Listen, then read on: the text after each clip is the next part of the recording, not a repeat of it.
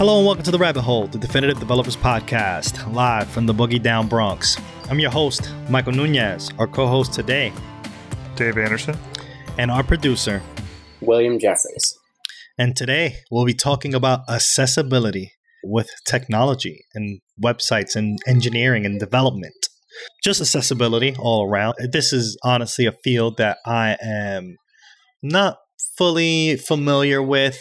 I know that there are things that one would need to do to make sure that their website is accessible, but I'm pretty sure I've slipped through the cracks in a lot of, problems when building these websites. I'm definitely curious to learn more about it.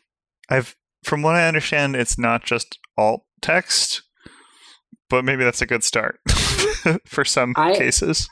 I have done a fair amount of accessibility work, so I can vouch that there is more than alt text.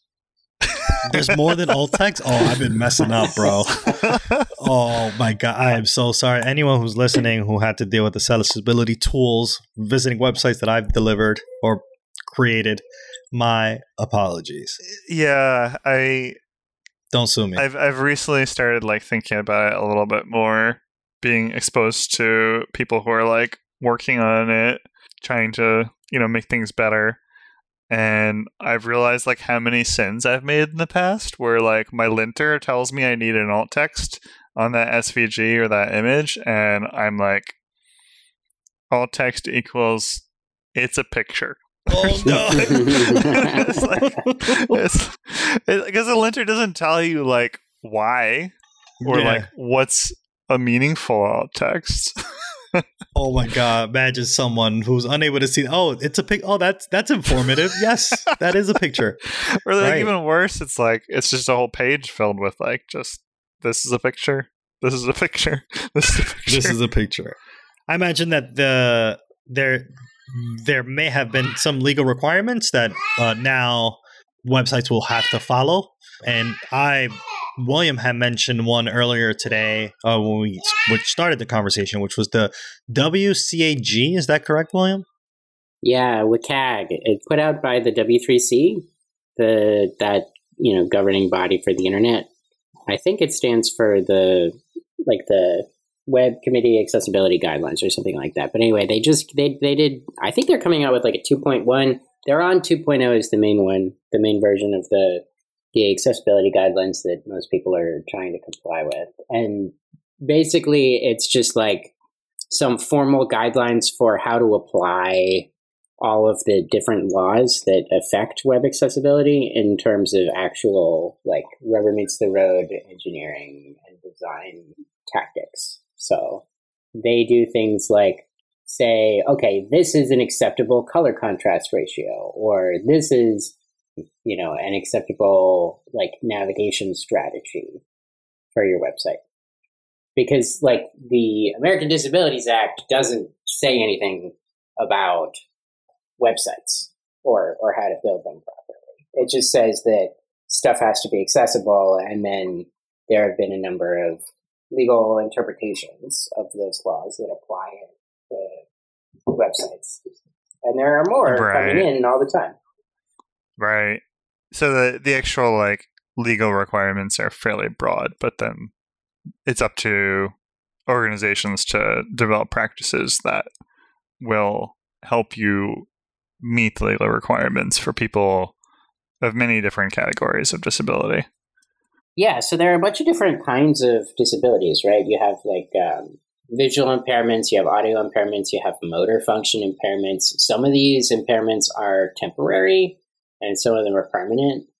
One example that I really like is if you are holding a baby on a crowded train and you are using website on your phone, you are temporarily impaired. So how easy is your website to use for somebody who has that particular temporary impairment? Well, I guess that's me all the time. That is me all the time. I'm always carrying Geo all the time. I've never thought about that. Okay, so what websites are not meeting the needs? Now I have to think, but it's when the text is too small. For example, if I'm trying to, if there's a small plus, here's one. There's a small plus that opens up like an accordion to the bottom of it. But right under the plus is a photo that takes you to a different link. And I'm like, no, I wanted to open the accordion. I didn't want to go to the site. Man. Always. I'm looking at this like cheat sheet of accessibility tips that somebody shared earlier today. And that's like number one on designing for users with physical or motor disabilities. Like, do not have a small click box. You gotta make a large click box for your thing. Like, if you have a, it's a little plus, it can't just be like the little tiny plus. It has to be like the area around it, so that way, like, you can fat finger it while you're holding Geo. Yeah, no, I always fat finger the wrong link in this website I visit all the time. I don't want to blow them up, though, because I really like visiting it, but it's like, yeah, it's pretty bad. I feel like some things are like intentionally inaccessible too, particularly with like ads. Like, ads are kind of like a dubious space to begin with. Yeah. In the web, but like for me, I feel the pain of a user who may have some impairment when I'm trying to like close the ad. I'm trying to click the little X button on it, and it's just like taking me to the page. And I've just clicked on this ad like 5 times, and I don't know why you'd even want that, because like I guess like as the ad provider you want that, because then they're getting more clicks and you're getting paid. But then the person who's paying for the ad has to pay for that. Yeah. Dark patterns. No, dark patterns. Dark patterns. Yeah, right. There's like a whole list of things that you can do if you're trying to build like a Hall of Shame website for the accessibility. Yeah. But this is an example of how making your website accessible makes it a better user experience for users who don't have any impairments as well. That's true. It's just being a general good guy. I mean, even that example you mentioned with the plus. Like, that is clearly something that's like, I didn't even consider that being affecting people with disability more so than like alt tag, which is like crazy. It's like mind boggling that I didn't even associate the two, right? Like, maybe, you know, if I'm holding Geo and that happens to me, imagine someone else who, you know, who can't control their hand when they try to click something, say like with Parkinson's or something like that, try to visit this website. They'll probably have a horrible time as well. Right.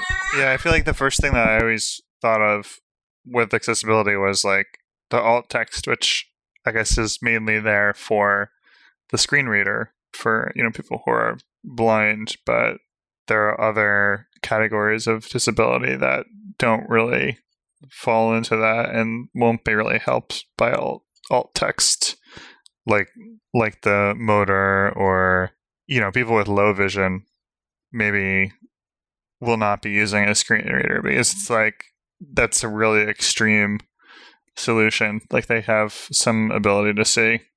Have you guys used a screen reader before? Helped. No, I have not. It's cool. Can I just like turn it on? Or I feel like I've like accidentally hit the keyboard shortcut on my computer. It's like, you know, sticky keys or something like that on a Windows, where you just like typing and you accidentally hit the accessibility option. You hit the space bar like 8 times and then like something comes up. Right. It's the Konami code on your keyboard. And then like all of a sudden it starts reading everything really loud. Yeah. In an opportune moment. Mm-hmm. Yeah, I've definitely done that on my Windows machine before. Yeah, it comes pre-installed on most computers, and it's cool as a web developer to open it up and see what happens when you try and navigate your website with the screen reader on. It's kind of eye-opening. Like, you start to see how this could be a really terrible user experience for people who are actually blind. And if you go to websites that handle accessibility really well, like Google does a good job of this, you can see, you know, how different it is when people actually design for web accessibility. Wait, so like if I can activate it on my machine, and then just like if I turn all of these on and then I visit a website, I can tell whether it's good design or bad, like on an Apple machine, or is it like a plugin that I would use in Chrome? It comes pre-installed on your Mac. You just turn it on and then close your eyes and try and use the internet. Whoa! Oh, that is crazy. I might have to try that tonight. Just like, I'm going to Facebook. Let's see what I can do. I feel like a podcast is a good medium too for showing off a screen reader. I would love to have like an overdub right now where it's like, you know, just going through the podcast show notes and just seeing how accessible they are. Yeah. I really recommend cranking up the reader speed, because when it reads really slowly, it's really painful to listen to. But if you put it on like 3x, you can still understand what the screen reader is saying, and you can get through. Man. Your, but you're like one of those like power users for podcasts. William, you're one of those power users for podcasts where you're like listening to them at like 2x or 3x speed. Like, I'm so slow. I mean, it depends. Like, if the screen reader has like a New York accent and it speaks really fast, like I might be like, if it's a slower voice, then I have to speed it up. But like if it speaks as fast as I do, I might have to slow it down. It's like, it starts every website where it's like, "Ayo, Bobby, yo, Bobby, you got mail." Stuff like that. Yeah. I mean, one of the things that I always thought about accessibility, like the first thing that always came to mind was like always color. Like I knew there are individuals who are unable to see red or like green. I think there's another color I'm not familiar with. And that's always like a thing that I have to be mindful, that I'm mindful about. Like, oh man, it's red. I wonder if people can or cannot see this. And I know that there are ways to change your website so like it has a certain shade that people who are unable to see red can see, but I didn't know beyond like the screen reader or like the. I know that there's like a reader for that like prints Braille. Is that something? Is that another different device that people can use? Yeah, they have like an external Braille keyboard. I have never used it. I don't know how to read Braille, so I wouldn't really be able to use it. But about the color contrast thing, there is a Chrome plugin that you can use that will simulate color blindness. Oh, that's pretty cool. I just worked on a like very chart heavy website, like for data visualization, and I feel like that would be a nightmare, like to try and figure out how to do.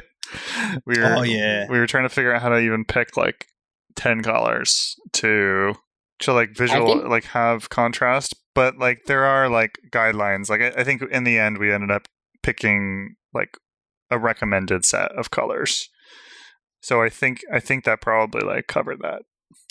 Well, the other thing they recommend that you do is add texture in addition to color, and then that way if somebody is fully straight up colorblind, they can still differentiate. So like if there's like kind of a tiny dots, and one that's filled with big dots, and one that's filled with left direction downward stripey bits, and you know, one with right direction stripey bits, and et cetera, et cetera, et cetera. It's kind of funny because I was reading like a bit of visual display of quantifiable information, like the classic data visualization book, and that was one of the things that the author actually really hated. Like he was like, I don't like this because it doesn't like convey any information to me. But like I think it was written in the 70s, so like he may not have been thinking about like the accessibility aspect of that, and it definitely seems like it's easy to overlook. Yeah, it definitely does not work as well as color if you are color sighted. So in our discovery or trying to figure out what are some tips and tricks that we can do to better our development process, I found a top 10 list for making your website accessible. This is from UC Berkeley. Webaccess.berkeley.edu has a link for anyone who's interested. We'll probably put it in the show notes. But we could go down the top 10 list and see what makes sense for us and what things we ran into in the past. And then, yeah, we'll take it from there. I'll start with the first one. First one says, choose a content management system that supports accessibility. I mean, I imagine, has anyone ever used a CMS that enabled you to be more accessible to your customers or your users when you were building your application? I mean, I guess that kind of makes sense if you're using like WordPress or Drupal or like using some kind of a theme where you're just building the content and then you're leaning on someone else to provide the accessibility aspect. But like if you're using like React or something like that, or like, you know, you're building something more bespoke, the more atomic thing that I definitely have used in the past is like making sure that when you pick like a component library, like a set of default buttons and labels and input boxes and things like that, that they've already thought about the accessibility aspects of it for you, so you don't have to like redo it. If your website allows users to upload images, then allowing users to create their own alt text for those images is helpful, because there's no way for you to go through and label all of those with appropriate alt. Oh, interesting.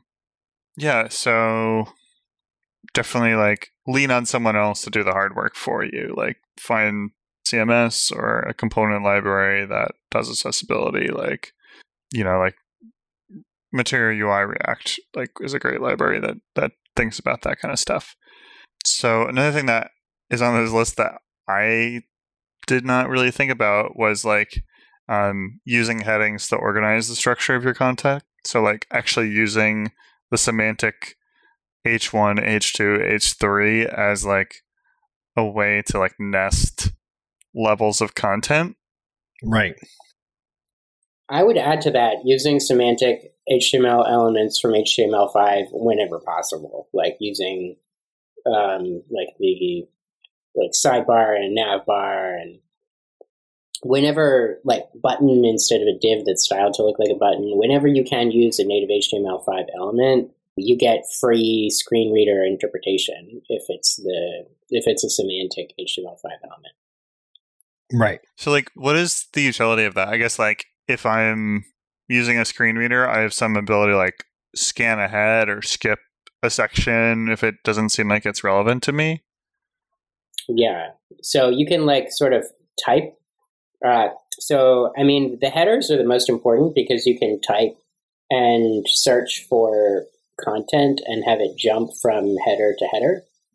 But oh, man. Any native HTML5 element stuff, especially buttons, you're going to get better behavior. Like if you tab, buttons are automatically included in the tab order, whereas divs are not. So instead of having to add a tab index to your div, you can just use a button element and then it's already in the tab order. Right. You got to work smarter, not harder. So like the screen reader like kind of has like built-in Vimium plugin where you're like able to like search the page in like a much better way, I guess. Yeah, also Vimium works better if the website is accessible. As a Vimium user, I really appreciate accessible websites because it's easier to be a keyboard power user. Oh, wow. Oh, that totally makes sense. Yeah, I didn't think about that. It's almost like being a Vimium user is a type of impairment.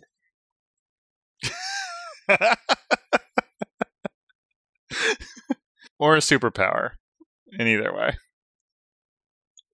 We're differently abled. Yeah. The third one on this list I think we've been talking about for some time is the include proper alt text for images. So don't ignore those alt text error messages on your linter, Dave, and make sure you properly fill that in with the correct photo text. I mean, I'm picking on Dave, but I'm sure I'm really bad at that myself. Like, oh, photo A, like alt text is A and B and C. But I think alt text is very important so that we all know what the hell is happening here.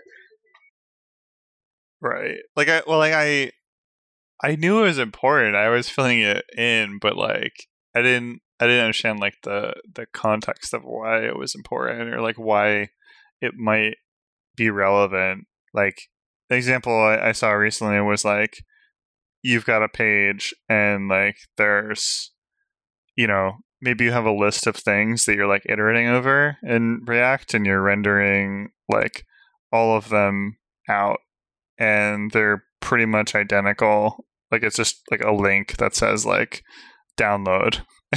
Right. Like imagine it just said like download a million times in your screen reader. Like you just be like, why? Like what is it?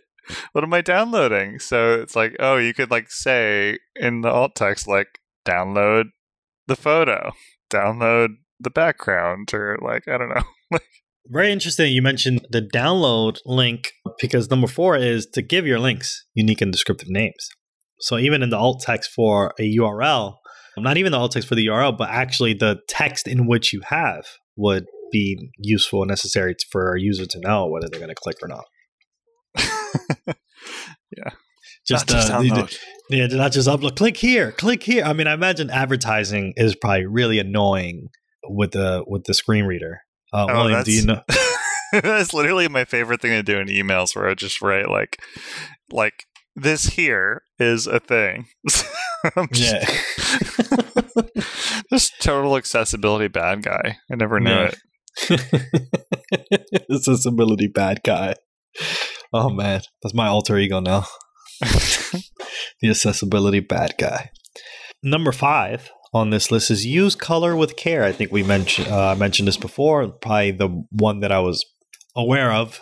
So the most common form of color deficiency is red-green color deficiency. Affects approximately 8% of the population. So be mindful with what colors you use. And I think William mentioned that there is a tool that allows you to see a website with these different disabilities, so that you can go through your website and check whether you're violating this rule or not. Yeah, there's not just color blindness, but also people who are low vision have a hard time with contrast, low contrast colors, even if they aren't like red, green, or any of the common color blindness patterns. So WCAG 2.0 recommends certain thresholds for color contrast. So the color contrast, there's a mathematical formula that you can use to compute the contrast ratio between two colors. And it's going to be a number between 0 and 21, with 0 being it's the same color and 21 being the difference between black and white. So I think it's like you need at least, it's like either. So it depends on the size of the font. So it's different for small font or big font.